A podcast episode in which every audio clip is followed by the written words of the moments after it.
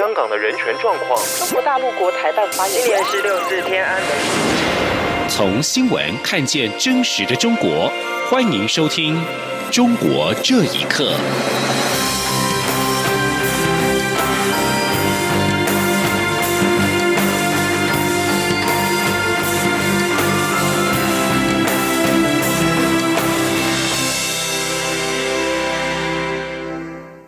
听众朋友们，晚安，欢迎收听《中国这一刻》，我是李自立。美国联邦众议院外交委员会在美东时间九号表决通过众议院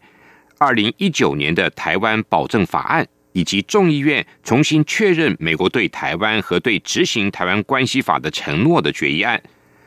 这项法案跟决议案才被提出不到十天的时间，就迅速在台湾关系法立法生效四十周年的前夕。获得众院外交委员会推动通过。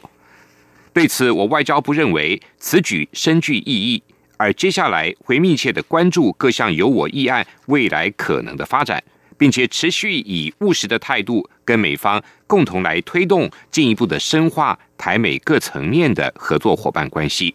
记者王兆坤的报道。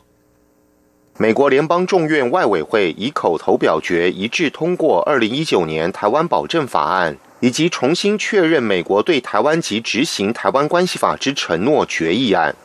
外交部表示，这充分展现了美国国会不分党派对我强劲支持。外交部表达诚挚感谢，并将密切关注各项有我议案未来可能发展。外交部发言人李宪章说：“将持续以务实态度与美方携手合作，进一步深化台美合作伙伴关系。”众院版二零一九年台湾保证法案。内容肯定台湾是美国印太战略的重要部分，重申美国支持台湾有意义参与国际组织，支持常态化对台军售，协助我发展及整合不对称战力，呼吁美国贸易代表与我重启会谈，并以签订自由贸易协定为目标，另敦促美国国务卿检讨对台交往准则，并就检讨结果与台湾旅行法执行情形向国会提交报告。众院版的重新确认美国对台湾及对执行台湾关系法之承诺决议案，重申台湾关系法及六项保证是台美关系基石，并鼓励台美所有层级官员依台湾旅行法互访，并敦促美国总统常态性移转国防装备给台湾，并探索与台湾扩展及深化双边经贸关系的机会，同时呼吁国务卿继续支持台湾有意参与国际组织。并肯定台美在对抗恐怖主义及全球人道援助等领域的合作。中央广播电台记者王兆坤台北采访报道：中共军机日前穿越海峡中线，国军在第一时间强势驱离。中国国台办发言人马晓光今天批评这是玩火。大陆委员会今天晚间也回应表示，中方的狂妄无知，无疑是对侵犯台湾的卸责跟狡辩。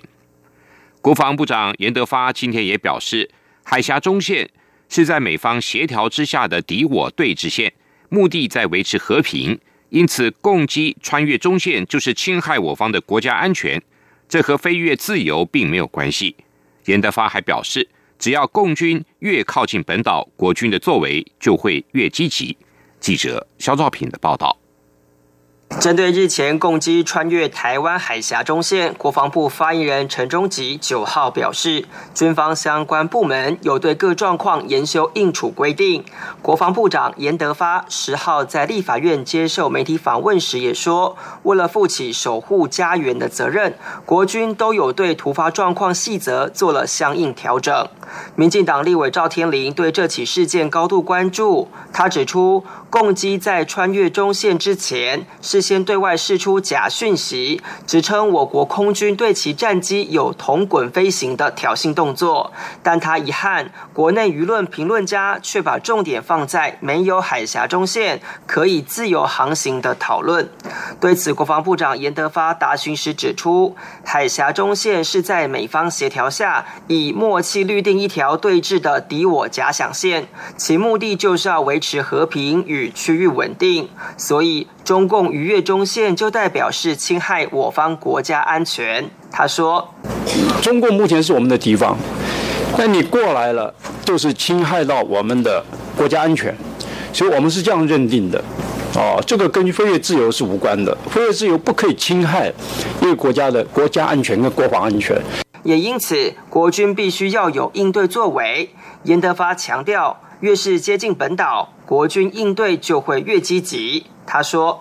就我们现在越接近本岛，我们是越积极啊。我们的应对的处置原则是这样。那细则在这边我是不便说明啊。但是只要他出海，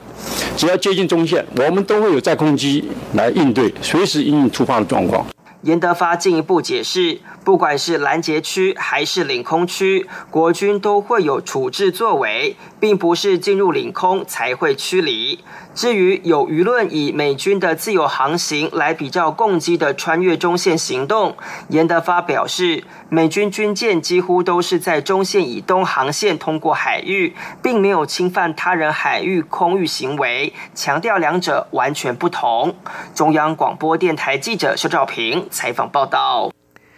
台湾有一位中学女教官，在上周的年假期间，随着学思达教学法的分享平台到中国分享理念，引发议论。对此，教育部长潘文忠今天表示，经教育部初步审查，这名教官是学校以公假派遣的方式进行申请，符合相关规定。至于外界所关心的教官参加的活动是否有违反军人立场，教育部会再会同国防部进一步了解。记者陈国伟的报道。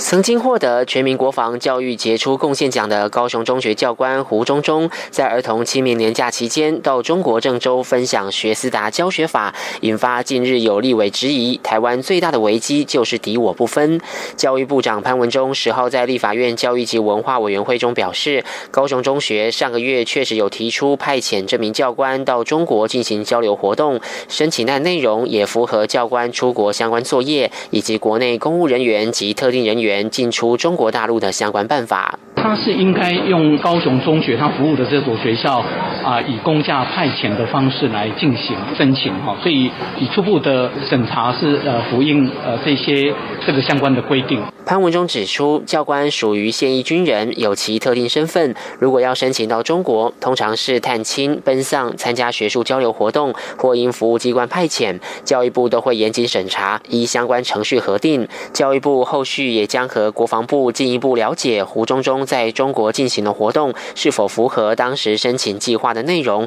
有无违反军人立场。胡中中则在接受媒体访问时表示，学思达教学法翻转传统教学，又创于台。台湾在新课纲体制非常受到欢迎，香港、澳门的老师也来台学习。这次他以教师的身份应邀到郑州分享理念，是单纯的学术活动。他期盼外界不要过度联想。中央广播电台记者陈国伟台北采访报道。二零一四年发生的香港战中运动影响力仍在持续当中。香港法院在九号宣判，战中运动九位主要领导者跟参与者。被控公众妨扰罪等罪名都成立，最高刑期可达七年。消息传出之后，美国国会朝野议员迅速对此作出回应，谴责港府借由此案压制香港的言论自由跟集会空间。请听以下报道：二零一四年九月二十八号，由香港大学法律系副教授戴耀廷、香港中文大学社会学系副教授陈建民。以及基督教新教牧师朱耀明在香港发起争取真普选的“让爱与和平占领中环”行动，长达七十九天，简称“战中运动”。而针对战中案的判决，美国国会以及行政当局中国委员会主席马瑟诸塞州民主党籍众议员麦卡文，以及佛罗里达州共和党籍参议员卢比欧发表联合声明，表示。香港政府通过战中案压制了香港的言论自由以及集会空间，并且对战中运动以来中国政府插手香港事务、香港政府频繁压制政治参与的情势表达了忧虑。而 CCC 长期密切关注香港形势的发展，二零一五年在战中运动一周年之际，曾经发表报告，建议美国政府向中国政府施压，维护香港的民主和人权，并且向国会提出建议。基于香港民主和人权不断受到侵蚀，应当重新考虑一九九二年制定的《美国香港政策法》的条款。美国约翰霍普金斯大学社会学教授孔浩峰在接受自由亚洲电台访问的时候表示，相比于其他国家，香港政府在处理民众政治抗议的方式上过于严厉。他说：“以前他们是和平的占领。”跟着虽然是堵了一些路，但是比较啊其他国家地区，比如说占领华尔街或者是之前台湾的太阳花啊，最后他们当地的法庭的判决或者是政府没有选择去起诉他们，用的那个标准都比较宽松。美国《纽约时报》报道，截至目前，香港政府已经对参与战中运动的两百六十六人提起了公诉，其中一百一十八人被定罪。孔浩峰认为，从整个案件来看，就是香港政府不同寻常的追诉行为。他说：“现在他政府挑了那个贱货他人罪名，那个是比较重的，而且有刑事的成分。以前从英国殖民时代到特区政府早期的时候，都比较少用这个罪名去控告，因为参与示威游行或者是组织示威游行。”同时，孔浩峰并且认为，这次判决将在短期内使香港的民主活动陷入低潮。但青年一代在战中运动当中得到的熏陶，可能在将来的政治运动当中继续捍卫香港的民主。央广新闻整理报道。另外，中共侵害新疆人权广受批评。在美国留学的维吾尔学生阿尔法·艾尔肯控诉，在新疆遭关押的父母毫无音讯。呼吁国际社会关注跟声援，并誓言要不断揭露中共在新疆对穆斯林人的迫害行径。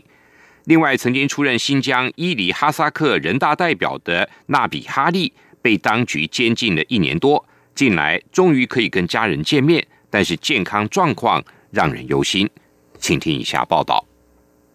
阿尔法·艾尔肯二零一五年来到美国求学，担心会让在新疆生活的父母以及亲人造成麻烦，一直都没有参与任何政治活动。但是他去年八月得知，父亲已经在去年三月被当局关押，并且被判刑。至今为止，不知道父亲被关的罪名，也不知道父亲被判刑多久。他的母亲是小学老师，也在二零一七年底被当局关进了在教育营。他至今还是无法联系在新疆的亲人，了解实际状况。阿尔法接受自由亚洲电台采访时表示，希望积极游说美国跟其他民主国家的政府，以及包括联合国在内的各国际组织，呼吁他们向中国政府施压，要求停止迫害他的父母以及其他穆斯林少数民族。他说。我现在计划就是把我父母的那个事儿带到各大政府，然后联合国呀，我跟他们都有一些初级阶段的联系。联合国呀，美国政府呀，跟中国打交道的时候，把我父母的事带到中方。另外，曾经出任新疆伊犁哈萨克人大代表以及政协委员的纳比哈利，去年三月被当局监禁之后，家人一直毫无他的音讯，当局也拒绝家人要求会面的请求。